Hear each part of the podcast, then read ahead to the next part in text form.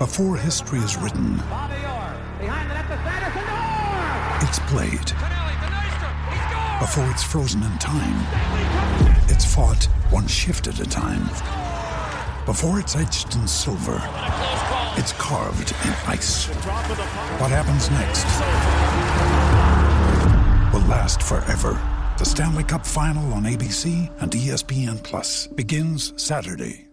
Another day is here, and you're ready for it. What to wear? Check. Breakfast, lunch, and dinner? Check. Planning for what's next and how to save for it? That's where Bank of America can help. For your financial to-dos, Bank of America has experts ready to help get you closer to your goals.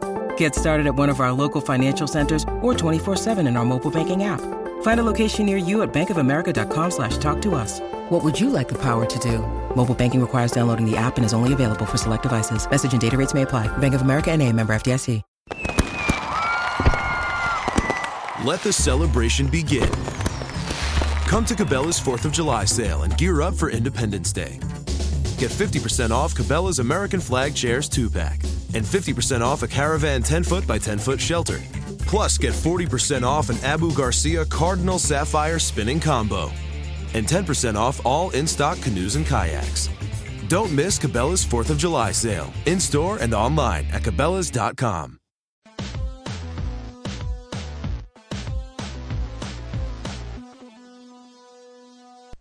Welcome to RealGM Radio. I'm Danny Leroux, your host. So happy to have you with us for this special NBA Draft Review edition of the RealGM Radio podcast. My guest is Sam Vecenie of CBS Sports. I really wanted to have him on and super happy that he was able to take the time. We recorded this at 1 a.m. Pacific time after the draft, after we, we each finished our other obligations. Sam is a great talker on this and, and many other topics, but he knows the draft super well. So it's great to have him on conversation runs about an hour 20 you know we go through a lot of different things with the draft and since this is coming out so quickly it is not edited in the way RealGM Radio usually is and it also does not have timestamps because that is not physically possible since the podcast is going out at about 2:45 a.m. the night after the draft so hope you really enjoyed it. It was a great conversation to me, and he knows the European guys in particular really, really well. So there were a lot of them where I was asking him because it's the guys that I didn't know as well. So I hope you enjoy that too. So as I said, about an hour twenty. I hope you enjoy it. Well, thanks so much for coming on. Yeah, absolutely, Danny. It's uh, it's late on Thursday night, or yeah, Thursday night. That's right. The draft is on Thursday, uh, and going into Friday morning, and I don't know that I will sleep for a little while still. So I figured, what the heck, come on and enjoy your company. Uh, you know, for the umpteenth time that we've done a podcast together. Yeah. So I think the place to, to start with this, and it's fun to, to talk with you because you're so much more of a draft guy than I am, is who you think the biggest winners are of Thursday's draft. Sure. So that's a really, really interesting question for a wide variety of reasons because how do you define winner? Uh, do you define it as the team that gets the best player, the team that gets the best player based on what they had? So like assets that you have to use picks versus, uh, you know, how you get these picks and what players you take. So I would look at two teams. I would look at three teams. I would look at, you know, I I love what Philadelphia and Los Angeles uh, Lakers did tonight. Uh, Philadelphia goes out, gets Ben Simmons, and then uh, drafts Timothé Luwawu and Furkan Korkmaz, both of whom I like. I like Luwawu quite a bit more than Korkmaz. Uh, Korkmaz is just so far away from being an NBA player at this stage that I wonder if he gets here. Uh, Luwawu, though, should be able to uh, impact an NBA game. I don't want to say soon. I don't want to say he's going to be like, you know, an impact player next year, but his athleticism, his motor, his defense, uh, th- those are all translatable skills relatively quickly. Uh, and if the shot comes along and if he can continue to add to his ball handling game, that would be really nice. Uh, in, in terms of, do you want to ask me something about Philly first? Well, so yeah, I, I, Philly is is my is one of my big winners as well, and part of what I really like about it is that I can see all of these players to different p- capacities because, of course, they were drafted in different places of the draft. being a part of a successful team. And Philly is not going to get there right away. It's going to take some time. But Yeah. Ben Simmons can be somebody who can be at the at the bare minimum he can be an offensive force, maybe not the primary ball handler, but an offensive force. His defense is terrifying to a degree, but that's okay. It's, it's terrifying because of effort and because he was at LSU.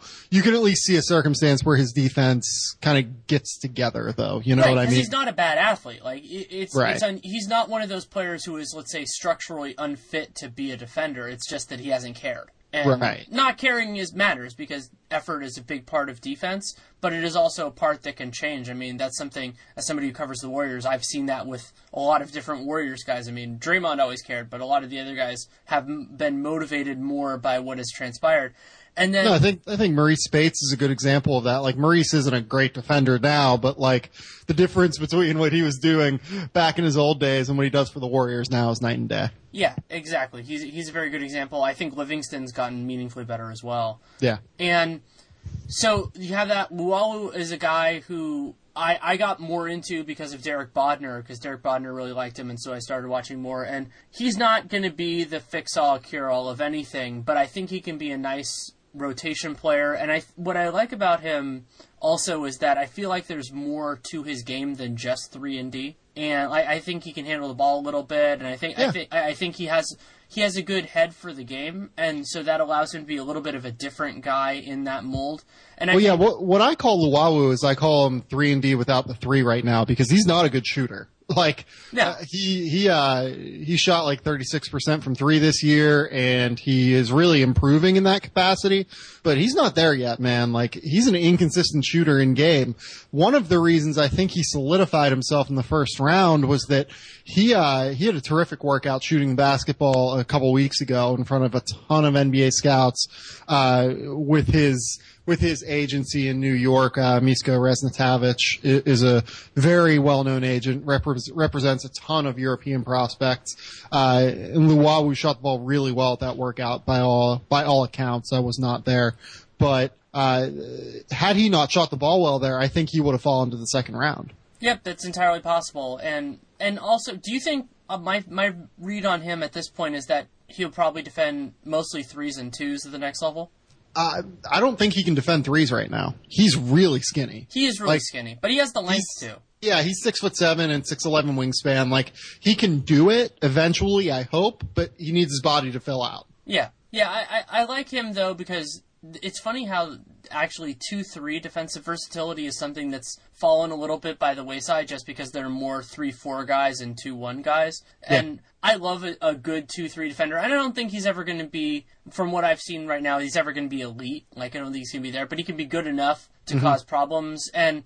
I like him as a, you know, at minimum, I think in a couple years, if he can be a rotation guy. And they took him, you know, took him outside the lottery, took him at 24. That's totally fine. And Korkmaz, I, I agree with you from what I've seen. It does seem like he's a little ways away. But if he can become a 15 minute a game guy at the minimum, you know, like four years from now, sure, I'm good with that. Sure. That that's No, enough. I mean he's he's a really good shooter. Uh, there's no doubt about that. He has pretty good basketball IQ. It's just, and he is a really bouncy athlete, but he's not like a super quick twitchy athlete either. Uh, he's not like a laterally quick guy necessarily. And I, do wonder if his, you know, I'm sure that if you're a draftnik and like a draft nerd, like many of us are, I think that you've probably seen videos of him throwing down some pretty cool dunks but those dunks, uh, I don't know that they necessarily show his in-game athleticism. Yeah, and that's an important distinction to make because teams do sometimes, like guys do have that kind of a limitation. And actually, while I don't think his weakness is athleticism, for me, Brandon Ingram, I don't see enough of his athleticism on the defensive end personally. No, I agree with you. Uh, Ingram is a guy that we'll get into right now. Actually, we'll transition to the Lakers. Uh, Ingram is a guy that I uh, don't actually think is all that athletic, explosiveness wise. Um, I I don't. I don't know why people kind of equate that to him. I think it's kind of a thing where his length really kind of masks it in terms of uh, how high his arms are going above the rim. But you look at the way he finished the rim this season, it really wasn't all that great. You looked at the way that he, you know, like you said, doesn't really use uh, athleticism all that well on the defensive end. I think there are some worries there. It wouldn't really surprise me all that much if he ended up not being the second best player in this draft, like everyone's kind of assuming. But uh, you know, the, the package of skills with Ingram is so great for the modern NBA. Uh, that length does really help on defense. The mobility, even if it's not necessarily explosive mobility and agility, it is mobility to switch on to a wide variety of players defensively. Uh, that's going to be incredibly valuable. His his way, uh, his ability to space the floor is incredibly valuable. Takes advantage of switches really well offensively, and I think in Luke Walton's offensive system, if he's going to steal a lot of concepts from Golden State, like I imagine he's going to do, uh, that's going to be something that's really essential to his uh, to his success at the next level. Yeah, Ingram is is a guy that I struggle with a little bit because I think that his best role is as a complementary player on a really good team, and that isn't a bad thing because those players are really important. But it is hard, even if he is this, and I still think he's probably the second best player on paper in this class. To kind of to to accept that in the sense of you know you're the Lakers, but actually there is a Sure. piece of good fortune in that for the Lakers because they are a team that can actually get players on top of him. You know, like there's if he was in a smaller market, like let's say I don't even know exactly the right team, but if if someone else, maybe like Phoenix, if Phoenix had gotten the second pick, I think that might be a little bit more of a problem just because he would have to be probably their second or third best player realistically if they were going to do anything. But he could be the fourth best starter on a very good Lakers team in a couple of years. Yeah, that's entirely possible. When DeMarcus Cousins ends up getting sick of what's going on in Sacramento, uh, th- that wouldn't be a surprise by any means. And I'm kind of joking about that, but Or uh, Russ. I'm- Russ is the guy. I feel like it's going to be him personally. uh, you think it's going to be Russ that goes to the Lakers? I do. It is not based on any intel. I have no intel, but I just it's my instinct is that a guy who grew up in L.A. was a was a lower kind of a lower rated prospect, and I, I'm sure that there's a part of him that would always want to play there. But there's also a possibility the Clippers will be open for him. But I think I think it'll be the Lakers.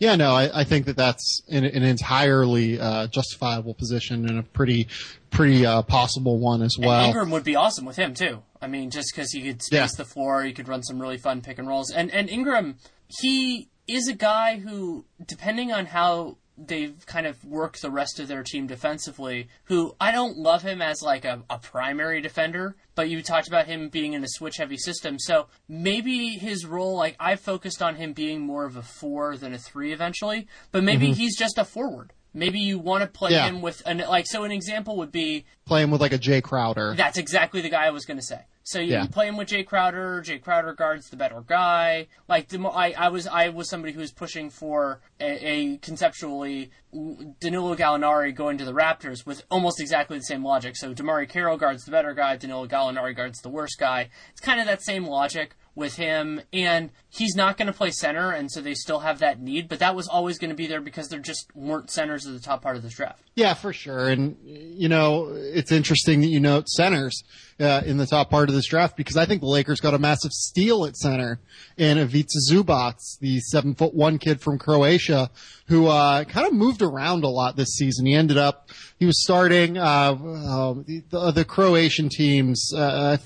You know, I freaking forget them right now just because my brain is fried. But, you know, he moved around twice in uh, the Adriatic League before getting to, uh, to Mega Leks, the massive team that Timothé Luwawu plays for, uh, Rade Zagorac, who we'll talk about soon, and, uh, and, uh, you know, Ognjen Jaramaz. There are quite a few prospects on, uh, Mega Leks that are quite interesting.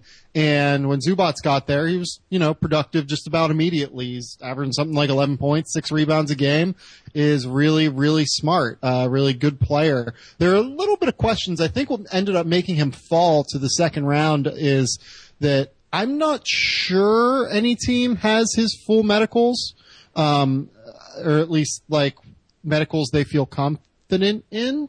Uh, I don't know that for a fact necessarily, but that was definitely a concern I kind of gathered around the league by talking to people.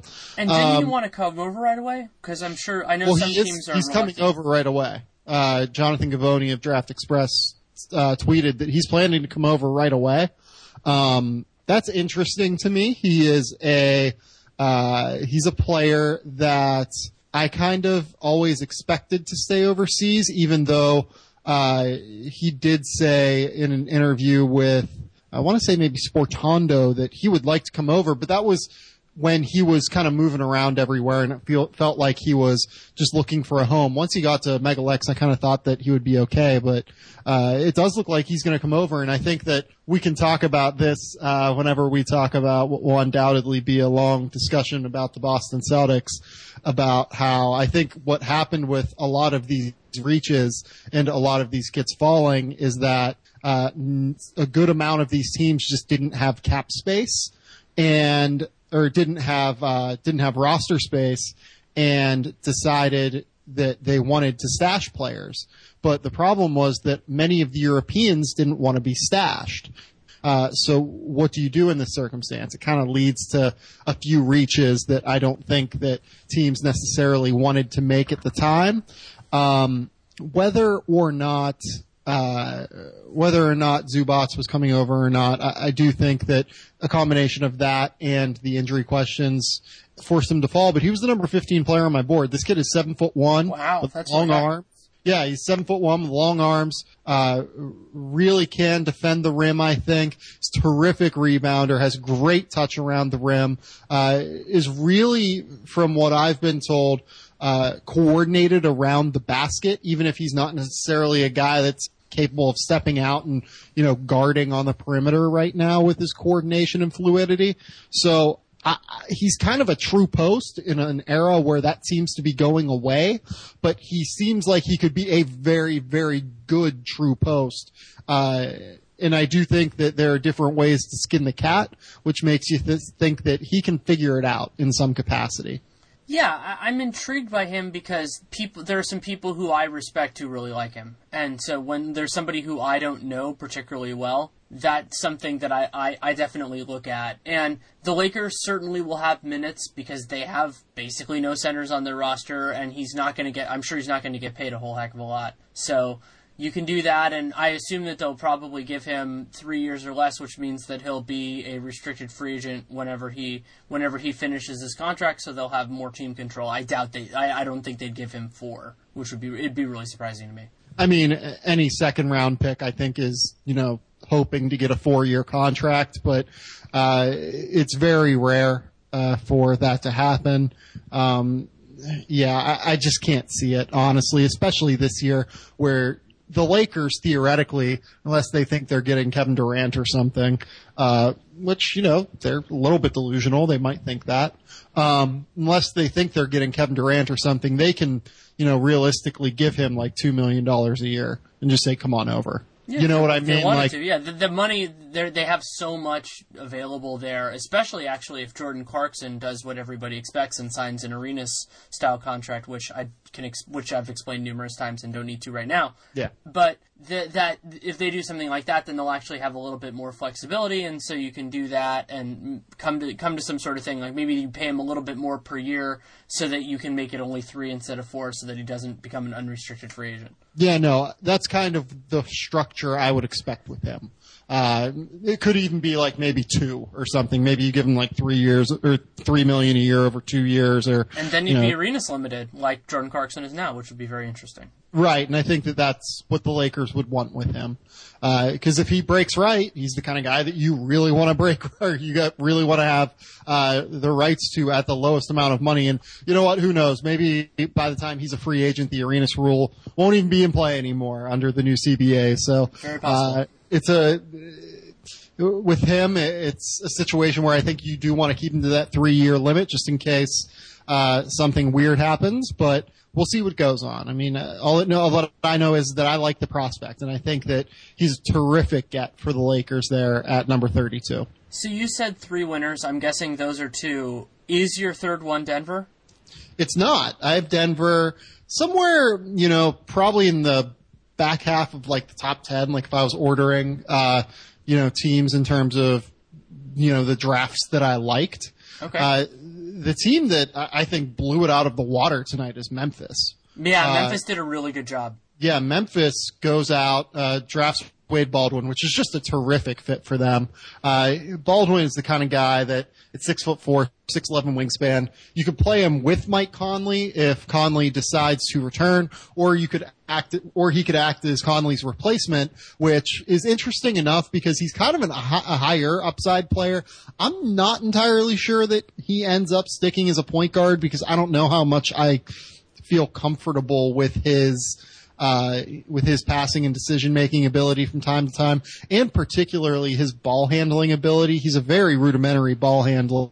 He's just a straight line guy that uh, really struggles to finish at the rim at this stage as well. So I, I have my questions there in some capacities, but he is kind of a high upside guy that has pretty good positional versatility, both offensively and defensively, and that really does matter to me.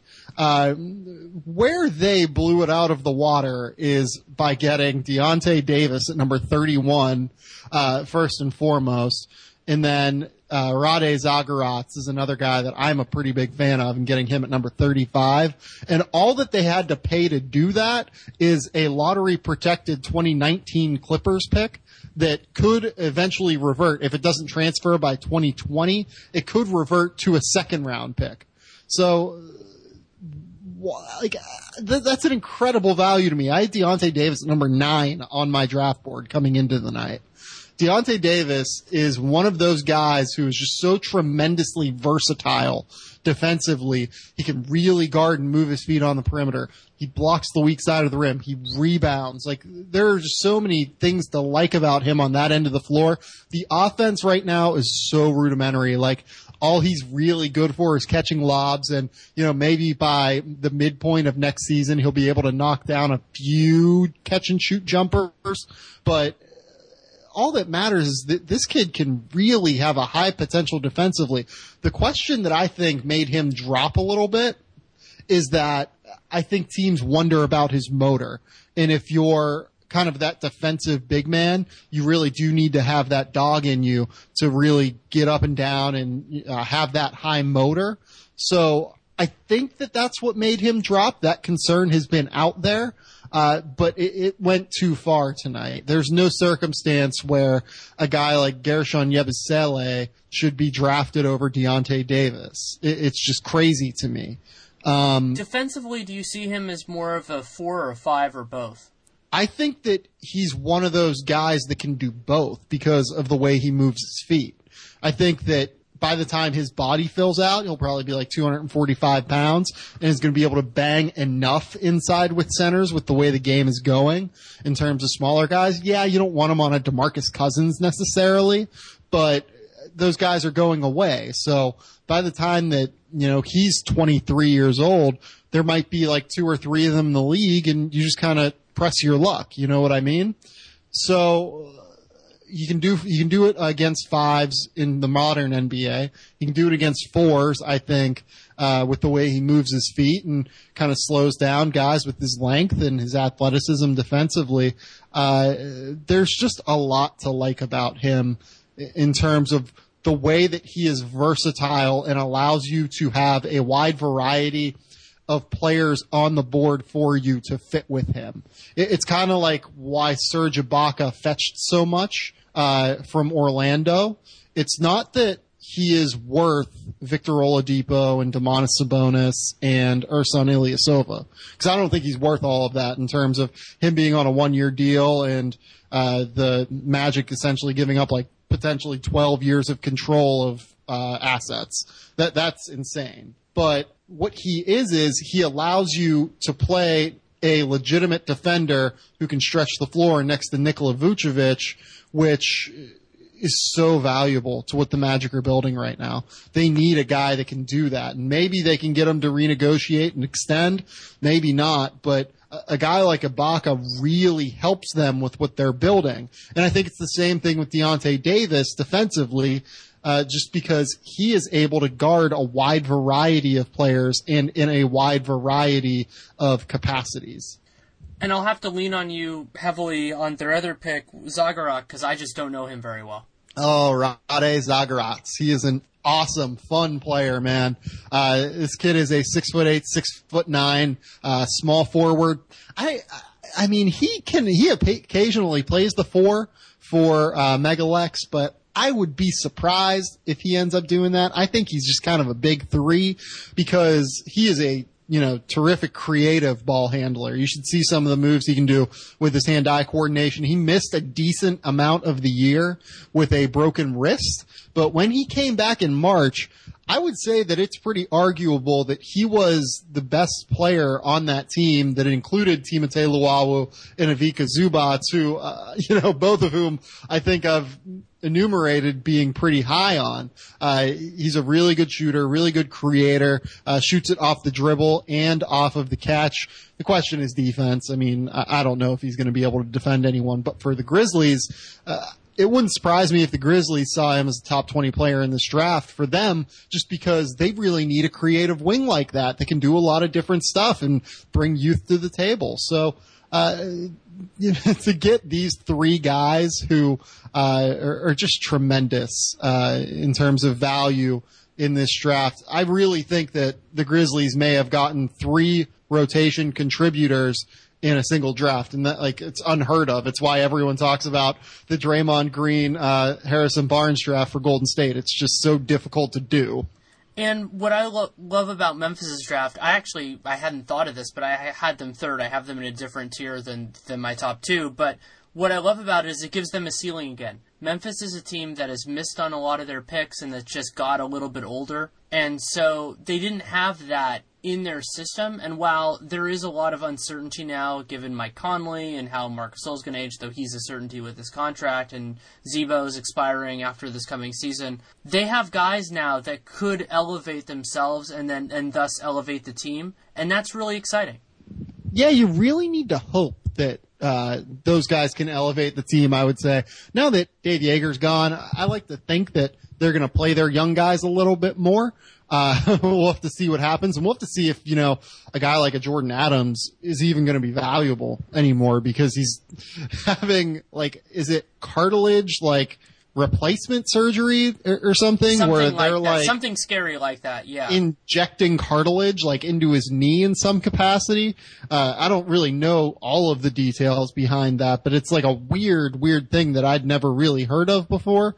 Um, then they have guys like you know, a Jarell Martin, who I'm not necessarily the biggest fan of. They have Brandan Wright, who, you know, is getting up there in age. He's probably like 27 or so now, but he's an interesting young enough guy to kind of come along and help you out. So these three guys, though, that they drafted tonight can play a big role in solidifying the youth of the Memphis basketball team.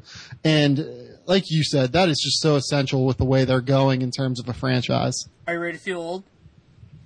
Brandan Wright turns 29 before next season. He turns 29 before next season. How about that? I didn't. I mean, I didn't realize it was that long. That's that's incredible because I remember how young he was when he came in when the when the Warriors traded Jason Richardson for his rights. Yeah, that's right. No, it's a that's a really uh really surprising thing to me. I, I'm a I'm a little bit shocked that he's that young or that old that really. Old. Yeah, it's it's yeah. it's interesting. So okay, so the team that I had in my top group that you didn't, but you still had relatively high, is Denver, and I'm trying to think of what the discrepancy is, but I'm guessing it relates to Jamal Murray, who I absolutely love. No, I, I think Murray is good. Uh, he's a really good uh, mix next to Emmanuel Mudiay. I, I, have no problems with Jamal Murray. I think that uh, the question that I had more was I don't really see the fit with Malik Beasley with what they have right now on that roster. I mean, they don't really have a guy like, well, they have like Gary Harris, they have Jamal Murray now, they have Manuel Mudiay and Jameer Will Nelson. Barton. I mean, Will Barton, like they have a lot of those kind of undersized guards. You know what I mean? And Barton isn't necessarily undersized height wise, but he's really skinny and you probably want him defending twos most of the time. So it's, it's a really weird fit for me with Beasley. Uh, and you know, 15, I could take or leave Hernangomez. I think he's an okay value there, not not anything incredible. So uh, I really like the Murray pick. I was so so on their next two picks. Nothing crazy. I, I like their I like their next two picks more. Hernangomez is is intriguing to me as a guy who could potentially stretch the floor and still rebound. Like that's actually part of the reason why I, I always really like Nikola Mirotic is the idea that well when you're playing you're playing the four, you're not asking a guy to be a rim protector. Of course, it's a nice benefit. We've talked about Serge Ibaka a little bit. If you could get a guy who can stretch the Sure. floor and rim protect, that's that's a whole different thing. That guy's not that guy's not going 15. And so Hernangomez, if he can do the next best thing for me, which is have, have a comfortable jump shot and rebound, that's enough for me. That that you can build a defense around somebody like that, and then also have them as an important piece of the offense. And Beasley, I agree with you on fit, but I, as a as a kind of, if you want to call it as a draft morality thing, and I actually said this on on Bucks on on radio up in in Wisconsin today, is I firmly believe that you draft based on who you think is the best player available. So I agree with you that Beasley is not a perfect match for the talent that they currently have, but I find him a compelling and worthwhile lottery ticket, and that if he works, then you make everything else kind of go into place. And if it doesn't work, then I mean, it's not like they drafted him super high. See, I actually don't really agree with the whole best player available thing. I think that it's valuable in some capacities, uh, but I do think fit matters not only in terms of player development, but in terms of building trade value for potentially moving these guys in the future, right? Like if a guy like a Malik Beasley doesn't get a ton of playing time for two years, and then you look to move him as a prospect, I know that he'll only be 21 at that stage, but then you're talking about a mystery guy that you're moving at 21 years old, Like Will with two years left on his rookie deal. Yeah, right. That guy isn't incredibly valuable. He's a throw-in in a deal. So I like to think of things in terms of fit because I think it's a lot more valuable for teams to do that. Like a guy, for instance, that got drafted tonight is Isaiah Whitehead. Uh, I really love the fit of Isaiah Whitehead because I think that he's going to be able to create value for the Nets. Even though I don't really love Isaiah Whitehead, the player, I think that Whitehead is going to be able to create enough value for the Nets to move him for an asset in the future. Uh, I think opportunity is so valuable not only in terms of player development, but also in terms of, you know, building just asset value for teams. Plus, the Nets drafted a guy who can actually be on the court. Congratulations. Eh, one of them. Yeah, one of them. So, okay, that actually leads me into a guy that I, when I've seen him healthy, I really like Caris LeVert, but that when he's healthy is incredibly specious. Yeah, I, I have no idea what they were doing with that one. I don't Because I mean, like, I, I- I think it was Will Carroll said he's like, I don't even think a red flag is even a strong enough term for what some people think of with Levert. Yeah, no, it's it's a very dangerous situation that they just took Levert that highly. Uh, I don't know why they did this. Uh, I don't know why they felt the need to trade Thaddeus Young to move up and get him. Uh, I mean, you, you could have probably bought a pick in the range that you bought Isaiah Whitehead and gotten him. I think, honestly, I mean, uh, it seems strange to me to do that. Um, you know, I talked to a few people around the league just kind of during and after the draft, and they were as shocked as I was with it. Um, the other thing about LeVert is that, yeah, you like him as a prospect. Like he's he's a solid like first round pick as a prospect, like in the 2016 NBA draft. But like he's not this can't miss dude either. Like he's a really bad defensive player who also has kind of a Beilein effect going on where Beilein's teams play in a ton of space and often make their players look much better than they actually are.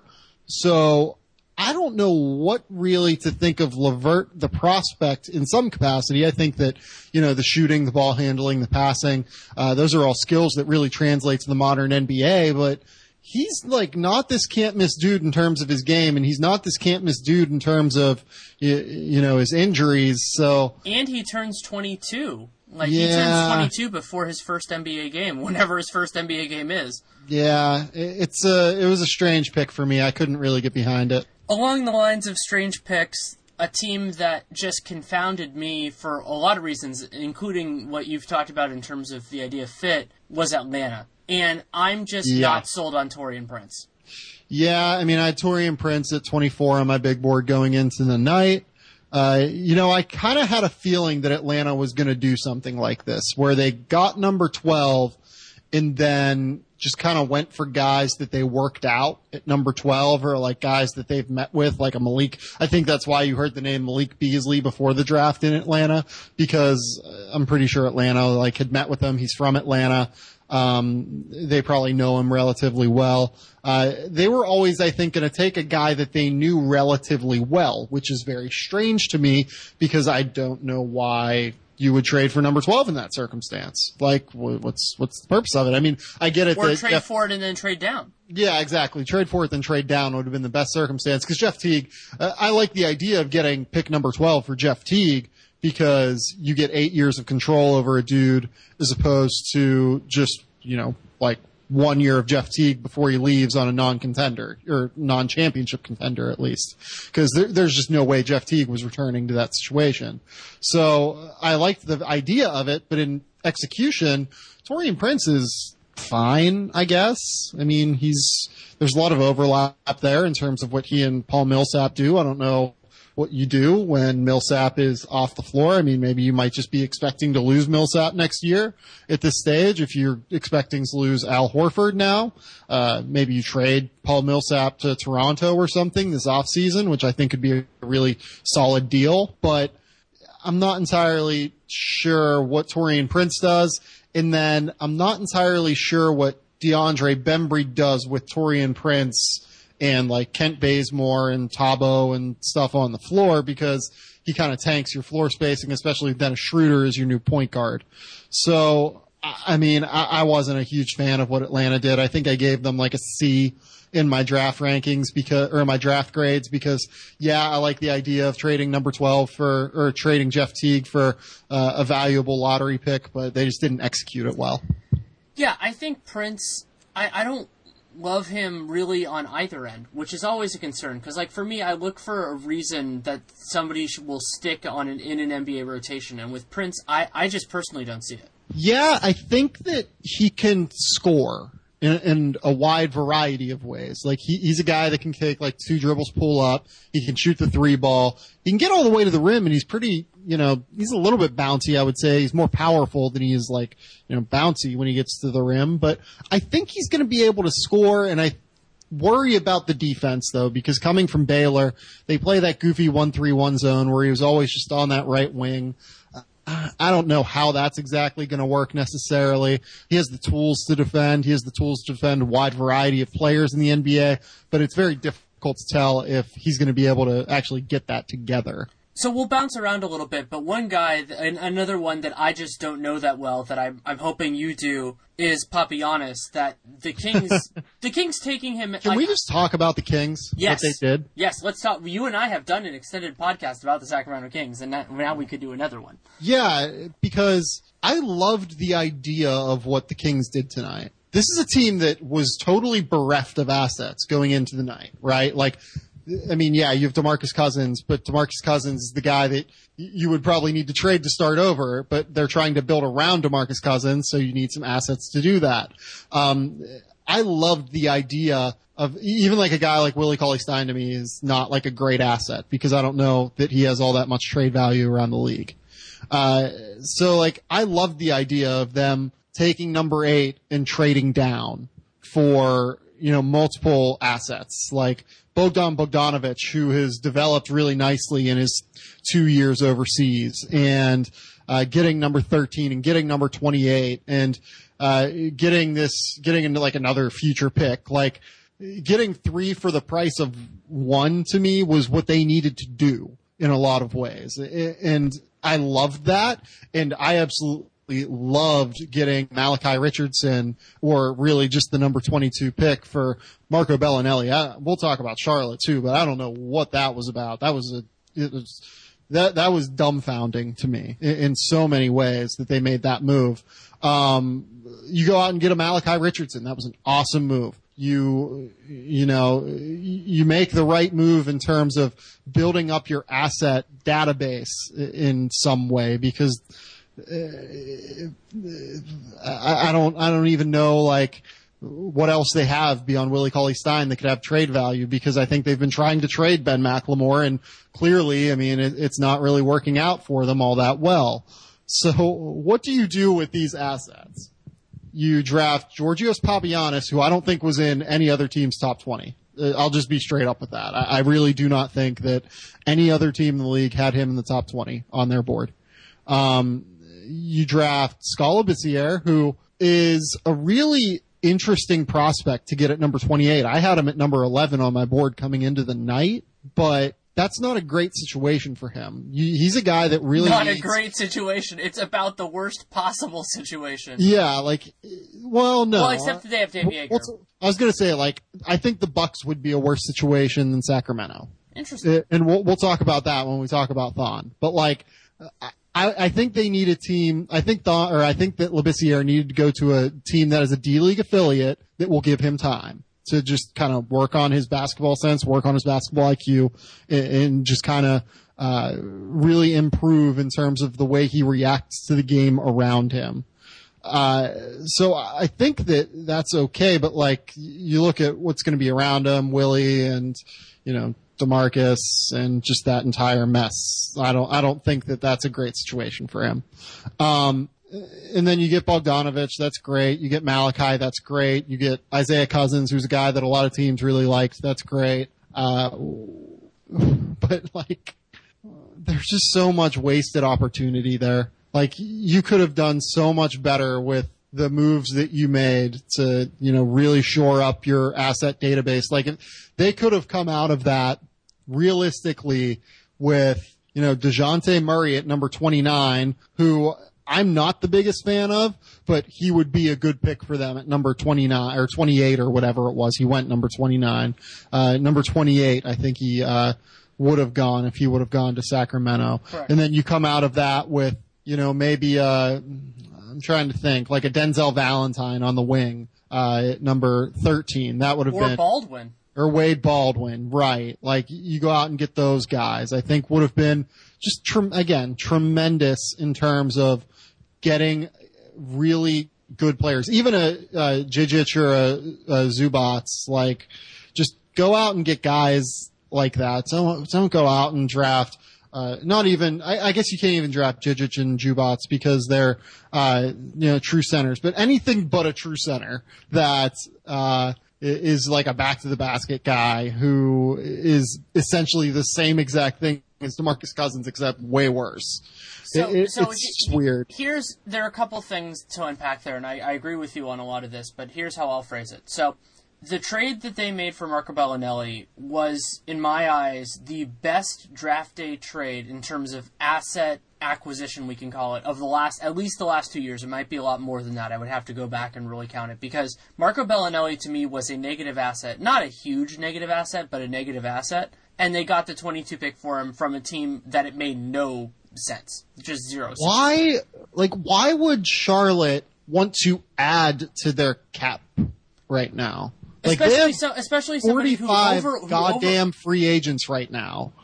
I don't know. They, their their team is just they have a lot of these kind of like weird kind of mistake type things that they that they've done, and it's very concerning. Like I, so, I wrote before the before the draft. I wrote it this morning when I woke up. I I, I just kind of spontaneous like, man, imagine if they had kept the qualifying offer to Bismack Biyombo and made the rumored, reported, whatever you want to call it, um, trade for the pick that became Frank Kaminsky. Like they would, they, like they have a lot of guys that I like, but they would have even more guys that I really like, and they just keep on shooting themselves in the foot with these types of things. And when you are a mid-market team or even a small market team, you can't afford that because yeah. you don't have that many bites of the apple, especially when you're already good. And it really adds up. It, it, it you you can't get those opportunities back. So Charlotte made a gigantic mistake. So they got that pick, and really anything you do with that pick is is better than than Marco Belinelli, which is why it was such a disastrous trade.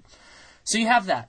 What bothers me so much about what Sacramento has done the last two years is that while the trade that they made with the Sixers is incomprehensibly bad, and the primary benefit of that was Rajon Rondo, beyond that trade, which of course I could, well, we've already spent a podcast doing it, but I could do more, is the long term assets that have been cultivated by the cap space they've had and their draft picks the last couple years are not only guys who conflict directly with each other, they are also guys who conflict directly with their best player. And that makes no sense because it's on the peripheries. You know, if it's in the middle positions, you know, if it's in that kind of the center where the two, three, and four can all bounce around a little bit, yeah, you can get guys that that duplicate each other. You know, if they're good enough, that's justifiable.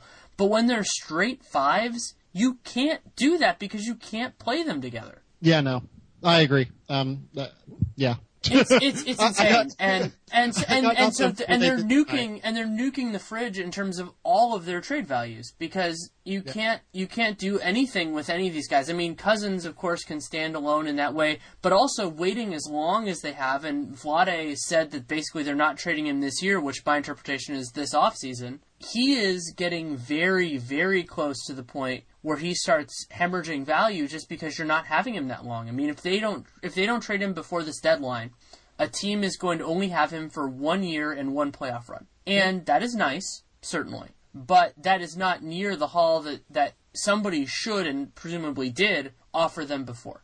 Yeah. No, I, I agree. It's It was- it's so it's so infuriating because they like they have they've done certain things right and like I don't particularly love Kris for them. You know, like he was pro- he was probably the best guy available at that pick, but I don't love I don't love the for, fit. for most. I mean, Yeah, but so Yeah. so trade down. They got they got a, re, a a decent enough haul for it, but then they just they just got guys that that don't make sense with it, and it's it's just so frustrating. And I I, I wish it. So a guy that I'm not. I, I mean, I know his game, but that I'm just not completely. I haven't figured it out yet all the way. Is Henry Ellenson to Detroit? Sure. Because I don't think you can start him like now or long term. Partially because he sucks defensively, and also because if you have Andre Drummond, then he has to play the four, and that Yeah. takes away a lot of his surplus value offensively. I actually kind of like him as the backup five that Detroit took because I think they really needed a backup center because Aron Baynes, that contract really didn't work out all that well for them this season. But uh, I think that you can take him as the backup five, kind of run like a four and a half out offense and, and do something, do some really interesting things if you're Stan Van Gundy there. Uh, in terms of what Ellenson can bring, it's so difficult to say right now. I mean, he's a theoretical jump shooter who uh, the shot looks really pretty, but the percentages have never been there, even back when he was in high school. Um, it's just really difficult to tell. Uh, the swing skill there is the jump shot. If he can't shoot, he'd be a stretch four that can't shoot and can't defend. Uh, it- it'd be like those Ersan Ilyasova years where he shot like 30% from three. Uh, like Ellenson would get to the line like Ersan does too, but like how much value does that really have, you know? So uh, I, I like the idea of Ellenson if he can actually shoot the basketball, and I don't think that's assured, and I think that's why you saw him really kind of plummet down the board uh, during this draft because you know he's he's a 250 pound dude at six foot 11 with long arms that you know just doesn't move all that well and isn't really all that much of a shooter yet. So I've talked about this with Nate a little bit when we were doing our draft stuff, and I think you and I have talked about it as well. Of one of the things that I think about with prospects, and this has been true the entire time I've done the draft, is okay. So you take the theory of a player, and then you say, well, what if X doesn't work? And so for him, it's like Yeah. if his if his jump shot doesn't work, he's not bad. He's unplayable. He's not an NBA player if if he, if he can't do a jump shot because he's terrible defensively. I, his rebounding is intriguing, but I don't think it's all the way there. And so like he there just isn't a through point in his game at that point, and that's really risky when you consider that he's never going to be like a rim protecting center. So like he can't fall back on anything. And he's skilled, and there are parts of him that I really like, and I'm happy he didn't go top ten. But I, I just think there's that, and then the other part of it for me, and this is a, a very particular thing with Detroit, and this will actually tie in with the next team I want to talk about, is Detroit has this really underrated, underappreciated weakness that they don't have guys who can create offense. Like Reggie Jackson is Oh, really God, the yes. only guy on their team who can create offense. Is that And- even like an underappreciated like note is- about them? It, is a little bit because people are like, oh, you know, like what do they need to get better? It's like they need at least two more guys that can handle the ball. One is a backup point guard, and then the other one should be just somebody else. Like you could think about, you know, like not saying they should get Evan Fournier, but somebody who can do at least a little something. You Yep. know, like Evan Fournier's not. And I've had like I don't I knew that Stan Van wasn't going to draft Wade Baldwin, but I kind of thought like that would be a smart move. You know, you get a guy whether he's the one or a two, you know, kind of wherever that goes. Also, that would match up relatively well with Reggie, though K- KCP does a lot of that stuff as well. I actually had Red, or had Wade Baldwin to Detroit in my last mock draft. I would have I would have completely supported that. And so then what that leads me into is so if he had seen it the way that I did, and of course that is that is a very different thing. There is no chance that if Boston had traded from 16 to 18, that Yabusele would not have been on the board. Like it is a guarantee that he would have been there. So for them, it's just a value proposition. Like first of all, you're getting the guy for less. You're probably going to get a like a, a really small asset. Like maybe you get a distant second round pick, but why not? yeah, no, I agree. Um, And now let's talk about the Celtics. yeah, I don't, I don't know what Boston was doing tonight. I, I think it's really interesting because Jaylen Brown is a guy that I really wanted to like. He went to Cal. He went to my mom's alma mater. I saw him play in person. He seems like a really nice kid. Seems like he puts it together. And unlike a couple other guys, I can see a path for him to be very good. Like it is, Oh, it, is yeah. it is a thing that is out there. However, I am very rigid in a few things, and one of them in the modern NBA is if you do not defend fives and you are not a reliable shooter, you have to be insanely good at almost everything else. And the best example of this is probably Giannis. Like, you have to basically be as good as Giannis is for me, or as good as Ricky Rubio is, to justify being on the floor for 30 plus minutes a game if the other team can go under everything involving you. I'm trying to decide how I feel about that. You know, this year Nick Batum was obviously a, like obviously a stud, but like last year Batum was still playable. You know, But his jump shot's better than Jaylen Brown's. was it last year coming off that wrist injury or the hand Oh, injury? oh, you're talking about when he was hurt. Oh yeah, when he was hurt, Yeah. was pretty shaky. But yeah, he was he was pretty close to unplayable during that point. But you knew that that was he though? Like he was, he was fine. Like he wasn't like you know Nick Batum good, like where you're like a borderline all star player, but like he was playable. Like he wasn't terrible. Yeah, I guess.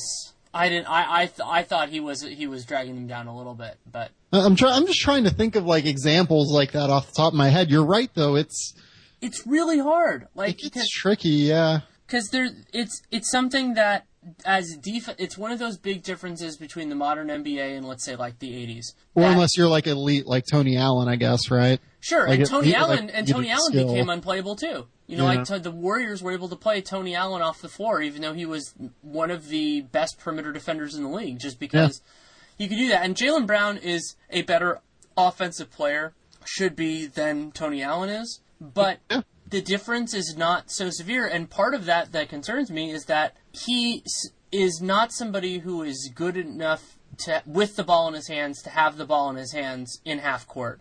And if he doesn't have the ball in his hands half court, and this is the Giannis problem, but Giannis solved this by becoming point Giannis, is if he doesn't have the ball in his hands, then you basically get an extra help defender.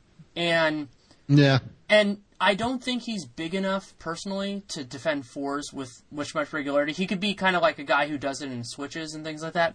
Like there is a mm. path there is a pathway to to him being good, but there's that and then there's the compounding thing that is Marcus Smart. And I really like Marcus Oh, Smart. yeah. I like Yeah. him a lot, but you unless those guys get a one or both of them get a lot better shooting the ball, you cannot play them together. Just straight up, you cannot play them together and be a successful offensive team.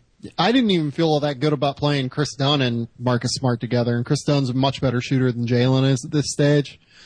Uh, And Yeah. and Kris and Kris Dunn has better judgment. You know, like he, I, I so Jaylen. I think he does. Like Jaylen, uh, maybe it's that something that will get better as the game slows down a little bit for him. But it seemed to me like at Cal, every once in a while, when I would like see him in person or when I'd see him just on TV, that he would get into a situation that was just a little bit over his head with the ball in his hands, Yeah. and just kind of screw it up. Yeah, and Kris that's. Dunn, Kris Dunn just has so many reps. He Yeah. he he does do that, but he does it a little bit less.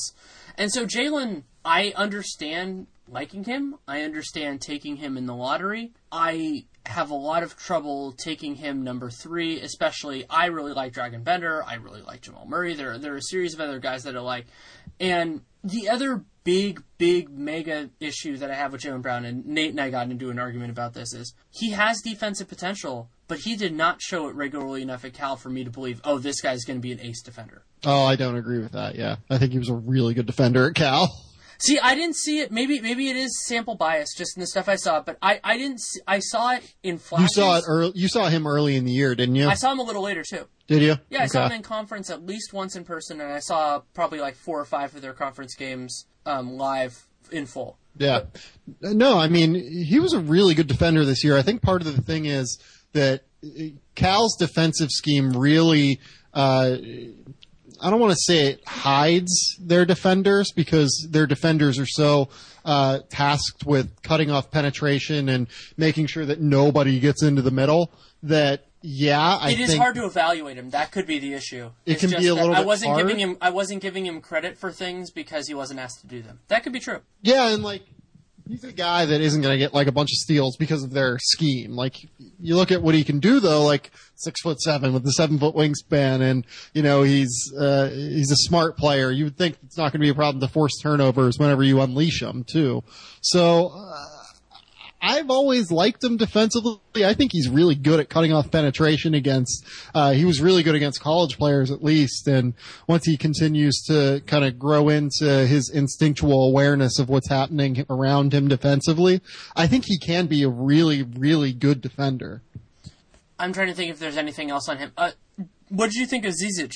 I, I love him as a player. I mean, that's a high motor player that uh, is uh, probably the most NBA ready European player in this draft. I think just because you could stick him in a game right now and he'd be fine. I mean, he would rebound, he'd piss people off, uh, he would catch lobs, and uh, he might struggle a little bit on the perimeter against you know quicker players uh, upgrading from the Adriatic League to the NBA, but I think that you could play him right now in an NBA game and it wouldn't be a disaster for 15 minutes.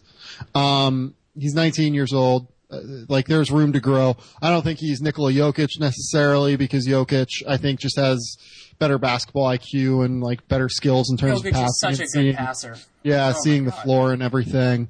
Uh, I, think that that's going to be a major differentiator between the two. But I, I mean, you look and you know he's a year ahead of Jokic's schedule in terms of you know how Jokic was drafted at 19 and then uh, it took him that next year to really figure it out. Is this or Zizic is where Jokic was in Jokic's draft year already. Uh, or Jokic's second year after his draft year already. He, he was a stud this year. He was total stud this year. Um, in terms of their other picks, I, I've already kind of ripped on the Yabusele pick. I don't get it. Uh, he's not a, uh, people are like comparing him to Draymond Green. And I'm just like, this dude is six foot eight, 260 pounds. And like, yeah, he has like zero body fat, but you can't really compare dudes to like Draymond Green's body type because nobody that has that body type has ever like, has ever developed it like Draymond Green has now, you know? And, and Draymond Green is so skilled. Like I don't, I don't understand how people have have issues with it. like Draymond Green, and, and he has to me. Yeah, Dre Dre is one of since 2009-10 college season. He is one of three players, along with Royce White and Ben Simmons, to have an assist rate over like I think 25 or so. So like th- this dude is just tremendous passer, tremendous skill, and always has been. yeah, I don't think Yabusele is going to do that. He's not going to do that. He can shoot a little bit, but like to me, he's always struck me as the uh, dude on the really bad French team. Like his team won like three games this year or something. He was getting minutes because they didn't have anyone else to get minutes. And, you know, he looks fine on the floor. Like he's not a disaster on the floor by any means, uh, in that league. He's actually really effective, but I don't know, man. Like I don't, I, I don't get it with him. I don't think he moves his feet quick enough. I don't think that he can uh, just defend generally in the NBA, and I'm not sure he has enough game offensively. He can face up and shoot, but I'm not sure he has enough game outside of that to really become an effective player. Is it time to talk about Thon? Um, yes. Uh, I mean, can can I note some other Celtic stuff? Oh yeah, yeah, quick, yeah, sure, of course. Um, Demetrius Jackson was interesting uh, because they have a million point guards, and I don't know how they're going to get them all reps even in Maine this year. So I, like, I don't know how they're going to build their 15 man roster. yeah, I have no idea. One guy that I think is going to be on that 15 man roster is going to be Ben Bentil. Uh, you really like him. I don't like love him, but I think he's going to be like a bench player. Him and like Jordan, because like Jordan Mickey, I think will make that team this year. Oh, absolutely. I think Bentil makes that team as well. He, like I think that you probably don't want to play those two together, obviously, but at some point, uh, you would think that there's going to be a time where they need them both, and I would like to have Bentil on that team. And then Abdel Nader came out of nowhere for me. Uh, yeah, he'd been working out really well for NBA teams, but this is a dude that, that uh, I mean, he, he was at NIU, had some problems at NIU, had like a hip injury that was really bad. Um, he's long, he, he's semi-athletic, like, that was a weird one. The only reason I think they drafted him is he agreed to be stashed, uh, and he was probably the first guy they talked to that agreed to be stashed, but like, I don't know, man. That was a weird one. Uh, that was kind of a, I don't want to say it was a wasted pick, but like, I don't see him becoming an NBA player. Yeah, I, I have a lot less of an issue with that in the second round, especially with the you know with 58, than I do with what OKC did with Josh Huestis, where I was just I was just horrified by by everything involved in that process. And Yeah, I, I that think, was I- I think it's burning them a little bit. But yeah, with the Celtics, I mean, my beef with them for the last couple of years, and it's funny because every once in a while Celtics fans get really mad at me for this, but it's like they their assets aren't building to anything. It's kind of like they're they're never they're never getting to the fireworks factory, and Yeah. it's and they're and the underrated aspect of that is that they have these really good contracts, hilariously good contracts in Isaiah Thomas and Avery Bradley. They Jae have Crowder too. well, yeah, Jae Crowder is ridiculous. He'll be he'll be around. They get immense credit for that. But Isaiah and Bradley both only have two years left on these cheap contracts. Then they'll have a cap, low cap hold if they decide to stay and all that kind of stuff. They'll be unrestricted. But once those turn into their new contracts, those guys aren't really values anymore. They could still be good players. They can still be important parts of your team, and they'll be older. You know, I, I think there's a very real possibility that the next Isaiah Thomas contract is not a particularly good one. And I like Isaiah a lot. I've been I've been one of his one of his cheerleaders forever. But that's an issue with him. And so you see all of these Boston guys, a lot of whom I like, but it doesn't all fit together, and for reasons that I will never understand, though they could rectify this in free agency, they don't use any of these assets towards a rim protecting center. And they were able to be successful defensively without it last year, but they're always going to have a ceiling if they just don't put this together in the right way. Yeah, no, I agree with you. Sorry, I, I got distracted by the fact that I think Kyle Wiltjer's got a two-year guaranteed deal with Houston. What? Guaranteed for two ah. years? That's what Andy Katz is reporting. That's Well, a weird that's one. Interesting. Um, sorry. I No, agree no, that's just that's justifiable. That's justifiable distraction. I agree with you on the fact that uh, I I wonder about whether or not uh, they value rim protection enough. Uh, it's a very strange thing to not really value that. But then again, like like they they had an opportunity tonight to get that from Mark Stein's report saying like they could have gotten Nerlens Noel. I mean, that you would think would be the kind of move that would make sense for them. I'm not even the biggest Noel fan as an asset because he only has one year left, and I wouldn't really want to be the person paying Nerlens Noel. But like, man, it's just a weird, weird, weird thing uh, the way that they're building their roster. I think that they also got kind of screwed tonight and got screwed overall over the course of the last year because this draft is so weak in terms of what it is. And if you notice tonight, nobody acquired, I believe, a 2017 ra- like 2017 pick because everybody is hoarding them. Everyone loves them. And you would imagine that the Celtics would like to have gotten their hands on some of those 2017 picks using their 2016 picks, but it's just not going to happen. So you need to kind of find a, find a way around that uh, and maybe consolidate like Phoenix did tonight and consolidate picks and move up. But I don't know that people were willing to work with Danny Ainge in this capacity because they're worried that Danny Ainge is going to kick their ass in trades. So well, and because what he's offering isn't necessarily the easiest thing to sell them on. Like they're the guys that they have are good, but they're not like the best. Like going to probably be the best players on those teams. And the other thing that screwed Boston in that sense is that the real game changing young guys, you know, the James Harden trade, if you will, those guys aren't available. You know, the, those trades haven't been on the those trades haven't been on the market. And mm-hmm. so they have built this asset pool for that, and it hasn't been there, and that's no one's fault. That's you know, though the James Harden trade never should have happened in the first place. So you know, that's just kind of the way that the way that things these things go sometimes. But Boston, they'll still be a good team. You know, like if their goal is to make the playoffs, win a series every once in a while, they can certainly do that for the next five, six years or whatever they want to do, even longer than that with Brad Stevens, who I love. But if their goal is to like win a championship, they're going to need a lot of work. Yeah, no, I agree. Um, it's a, it was, I don't know what they did tonight. Uh, they just kind of, and like I said with Yabusele, I think they kind of ran into a circumstance where they needed to stash a player, and he was probably the guy that said he was willing to be stashed.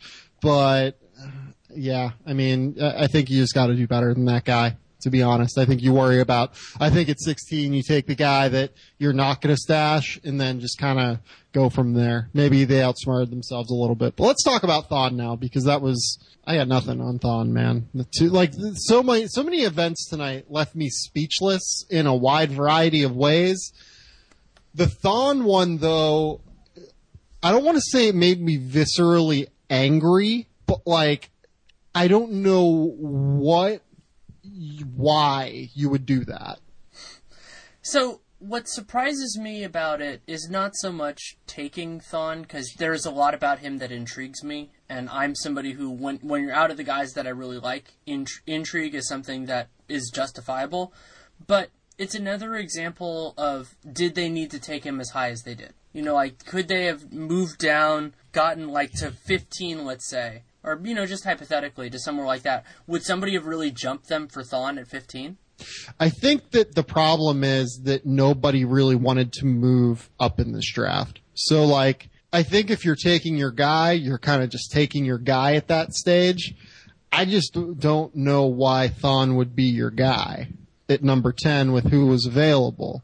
Um, th- this is a kid that, you know, Skal Labissiere went 28 and 100 NBA scouts last year were with me at Hoop Summit. And I, I don't think you were at Hoop Summit, were you, Danny? Not last year. I was there this year. Right. 100 NBA scouts were in that room watching Skal Labissiere just whip Thon Maker's ass up and down that floor, like day after day in practice. And I, I just can't, I, I get that Thon is maybe like the best kid in the draft in terms of the way he works and in terms of uh, his his character and everything that you're looking for in that capacity, and that is stuff that Milwaukee really values.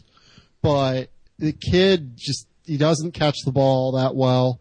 Uh, he is not a guy that uh, shoots the ball all that well yet because he has a flat jump shot. He's a very robotic and stiff mover when he's on the floor. It's like he's like out thinking himself because again, he's really smart, but every time he does something, you can see the wheels turning in his head as he's trying to do it. it, it it's just kind of not instinctual. And I really want to like Thon as a player, but I can't get behind him as a player because the skill set and what he's shown to this stage just haven't given you the reason to do that yet.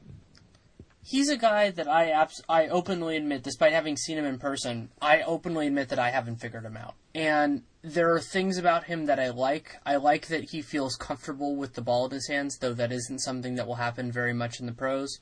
I like that he. I think he can slide between a few possession uh, positions defensively, which is always yeah. something that, that's always something that I like. But I have a lot of trouble with him. So what I like is that kind of the the nebulous potential, like offensively and defensively, that he could kind of fill a couple different roles, be do some interesting things. The issue that I have with him, and this kind of I, I don't know exactly who this ties back to. I thought I made this point earlier. Is that I don't know what his calling card is going to be at all. Like I, I just don't know. Like when you're when to me, even at this point now, unless you're unless you're like a true center, you have to have something that it's like this is the reason why your coach is going to put you in the game.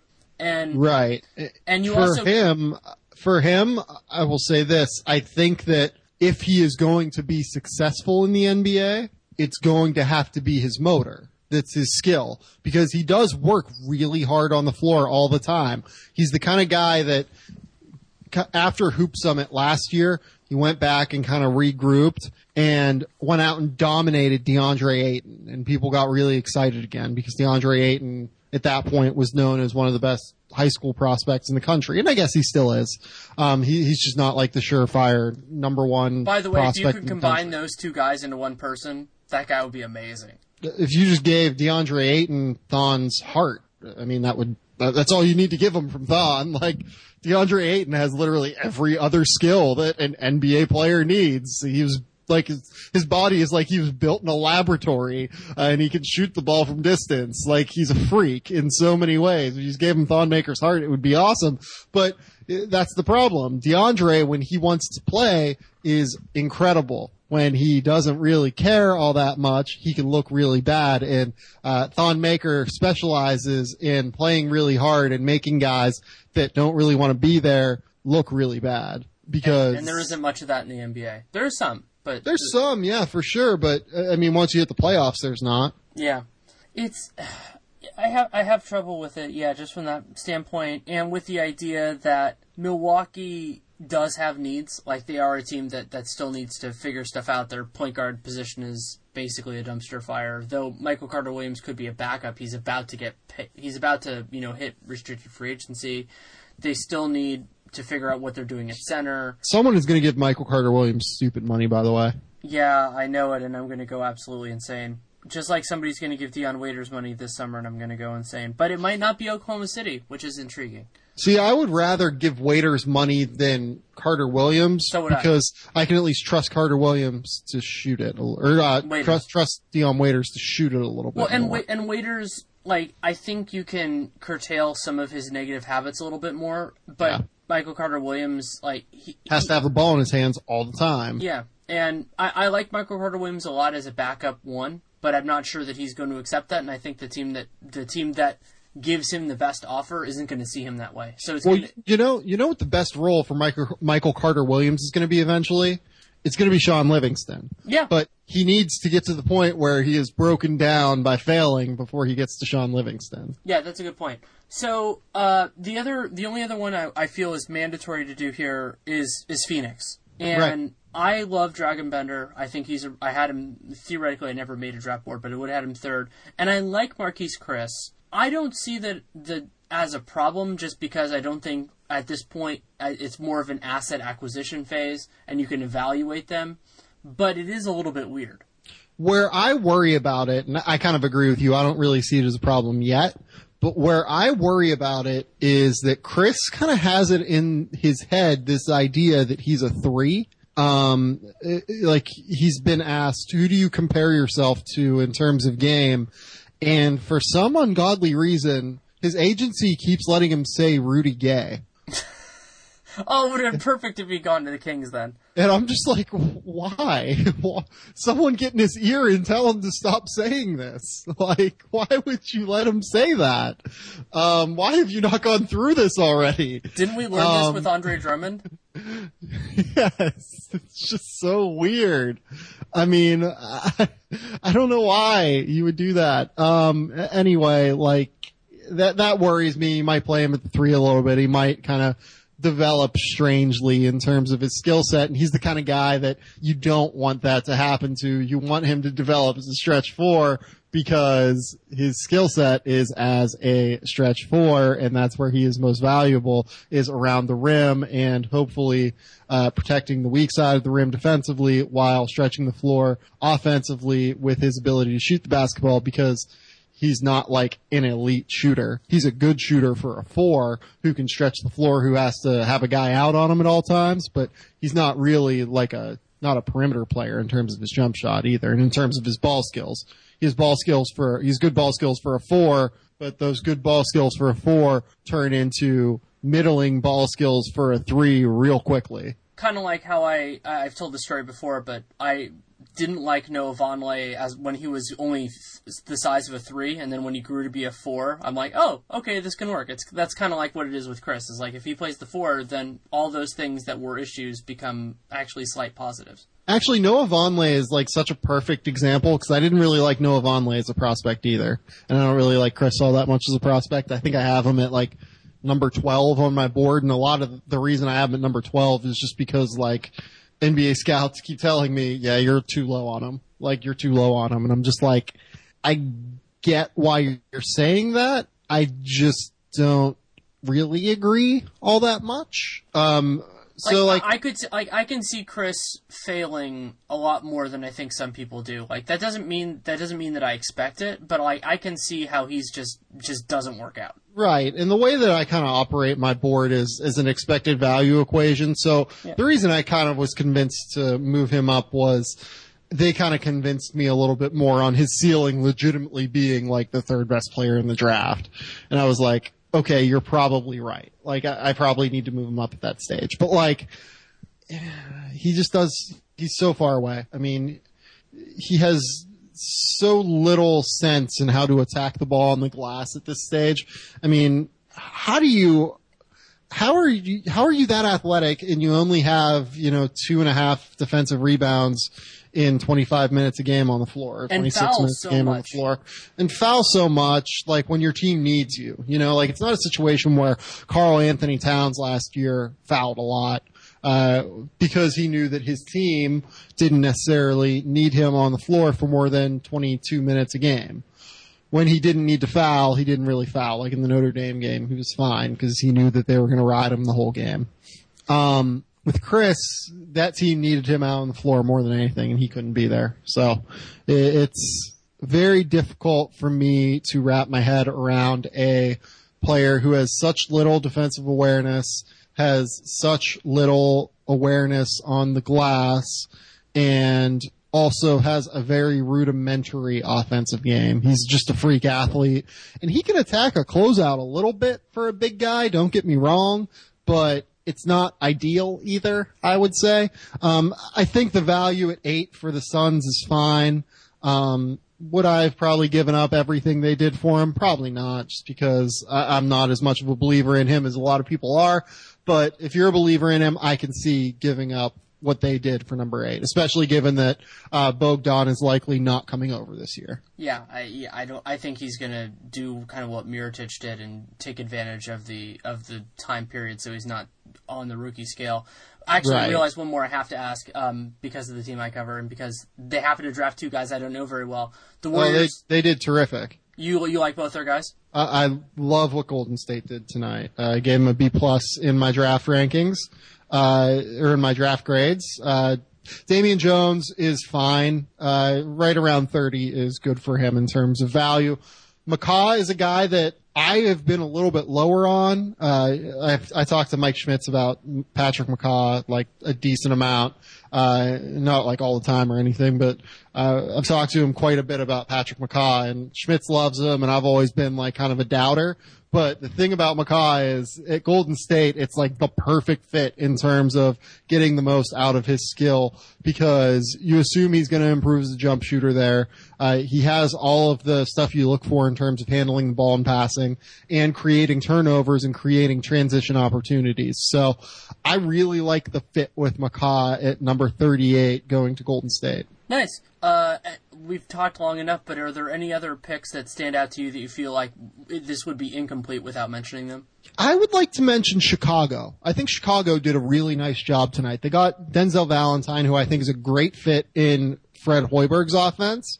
Um, he's a really good passer. He's going to be able to help uh, the Jerian Grant, Jose Calderon conglomeration uh, try and figure out how to get the entire team involved And then uh, he's also a great shooter. He'd fit next to Jimmy Butler in that capacity. Uh, and then they also drafted Paul Zipser, who's a guy I'm super high on out of Germany. He's a six foot eight, uh, kind of a combo forward in Germany. He might play a little bit more three in the NBA. He's a really good shooter. Shot over 40% from three over the last two years. Uh, is a very good explosive athlete, plays above the rim, and defends really well. He really cares on that end. Uh, so I think that they got two uh, rotation players in Chicago tonight. Um, I'm trying to think if there are any other teams that were interesting in you- what they like did. Joel tonight. Not really. Uh, I don't think his basketball sense is all that great, but uh, I mean, rebounding bigs uh, from small leagues often figure it out. You know then- what I mean? Yeah, and then the other So- two guys I, I just have to mention quickly, the two French guys, uh, Isaiah Cordinier and and Cornelie. Just I, I'm intrigued by both of them. I saw I saw Cordinier as you did at, at Hoop Summit and liked him. Yeah, Isaiah is a great kid. I wrote a big thing on him for CBS Sports, and uh, Isaiah is still a ways away from playing in the NBA because of his lower body strength, I think. But I'll say this, you know, I talked to quite a few French coaches over there who really like him and like the idea of him and think that he probably has a little bit more potential long term than uh, Timothé Luwawu. So it's a very interesting, uh, interesting concept to see how he'll work out. Cornelie, I, I have never been super big on because I don't think the body will translate. Uh, he's a really good athlete at 6'11, can really shoot the ball, but it, it's kind of tough for me to wrap my head around that one, uh, in him ever getting there. Yeah, I'm I'm much happier with him at 53 than if he had gone a lot higher. You know, like Yeah, him- him at- 53 at, is- at, that point you ju- you're kind of just throwing it against the wall and you hope that it works. Right, 53 is much better than even like 35 for him. Yeah. Um, two more that I did really like. Uh, I have been kind of the leader of the Dejounte Murray is not very good, uh, bandwagon among NBA draft people, I guess, this year. Uh, th- this Spurs fit is just incredible. Uh, And- and he he's, so he's going to be really good. Like he's just going to be really good there. Uh, they'll kind of iron out his more wild tendencies in terms of decision making, and uh, hopefully he'll learn to shoot in some capacity. If he does those two things, he's going to be awesome there. And then you said you had one more, right? I do have one more. Uh, Pascal Siakam to Toronto. That was one I didn't really get. Um, he's been kind of sold as a guy that can, uh, that can be like a Tristan Thompson-y kind of guy, but Tristan's a lot more fluid than he is athletically. Uh, this is a kid that to me is kind of stiff in terms of the way that he moves around the floor and uh, is a high motor player and, and really cares and really wants to rebound, but I don't think he's all that explosive athletically either, and I wonder about the hands. So I would not have taken him at 27. I probably, I, I was actually really quite surprised that they didn't take Skal Labissiere there at 28 or at 27 because he was said to be legitimately kind of in the mix at number nine for them. So that the Siakam one was very strange. I, I didn't think he was anywhere near the first round. Yeah, I, I don't. I admittedly don't know him very well, but I think that could also be one of those issues that happen sometimes where you take a guy early and then you just don't want to take another direct conflict, especially when they have Nogueira already. But I personally think I, I, I think I like Skal better than Poeltl. And I like Poeltl a fair amount, but I just I, I'm a big ceiling guy, and I think that Skal, you know, like when you already have your center, which I assume that they, you know, that they think they have in Valanciunas, to aim for Right. But yeah, I mean, it, it is it is a challenge for them, and I also, to me, when you're Toronto, and they couldn't have expected Skal to be on the board at 27. Like I understand why they took Poeltl, but it is a little bit of a shame just because that would have been it would have been fun to see this crazy high ceiling guy go to a team that is if he does nothing isn't really hurt by it. Yeah, no, I, I fully agree. Um, I'm trying to think of other other you know picks that they could have made at that spot, but I think that Skal just would have been the right kind of fit at the right kind of time for them because, uh, like you said, it wouldn't have been like this necessary thing where.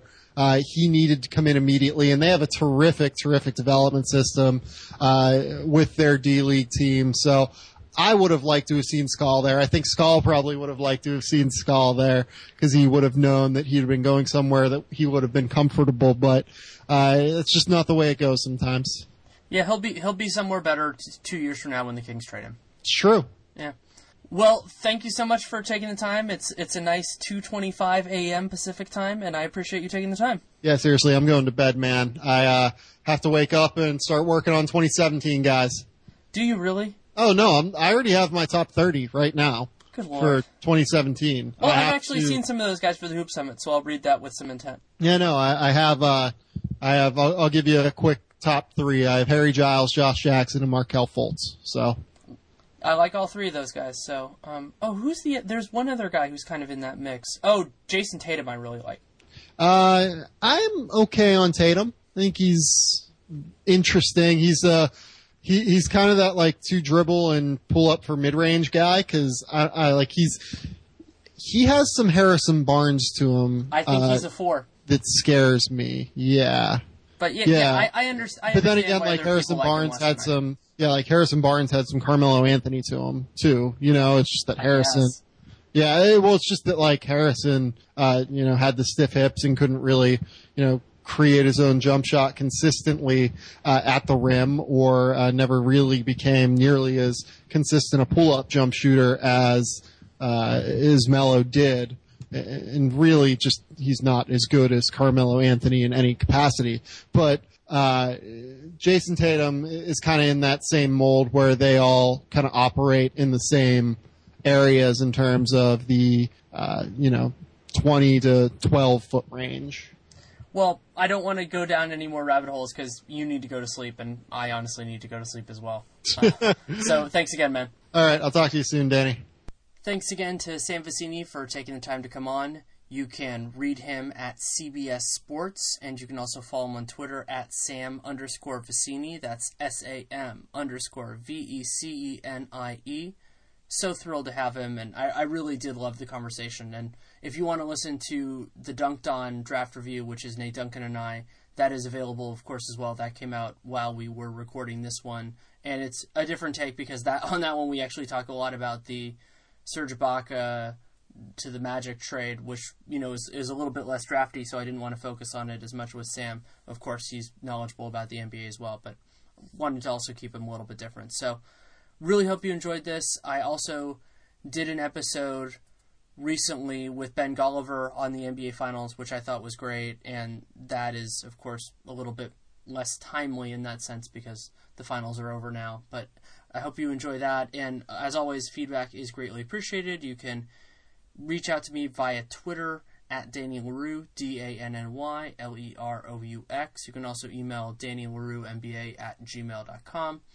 I read everything, or as much as humanly possible, and I respond to as much as I can when I can.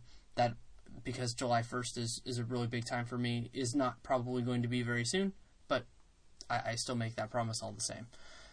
Also, if you enjoy this podcast or any other, but especially this or Dunked On, because those involve me, uh, download every episode. Please rate the show and write a review.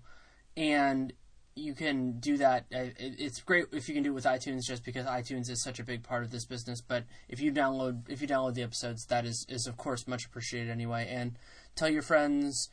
If you want to mention it on Reddit, you can do that too. Whatever. That was actually really nice. There were some nice things said about this podcast, and of course, dunked on in a Reddit thread last week. That was really nice and much appreciated.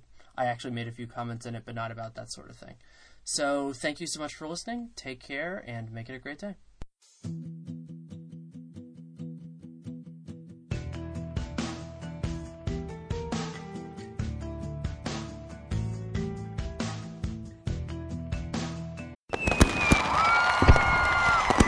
Let the celebration begin. Come to Cabela's 4th of July sale and gear up for Independence Day. Get 50% off Cabela's American Flag Chairs 2 pack and 50% off a Caravan 10 foot by 10 foot shelter. Plus, get 40% off an Abu Garcia Cardinal Sapphire spinning combo and 10% off all in stock canoes and kayaks. Don't miss Cabela's 4th of July sale in store and online at Cabela's.com.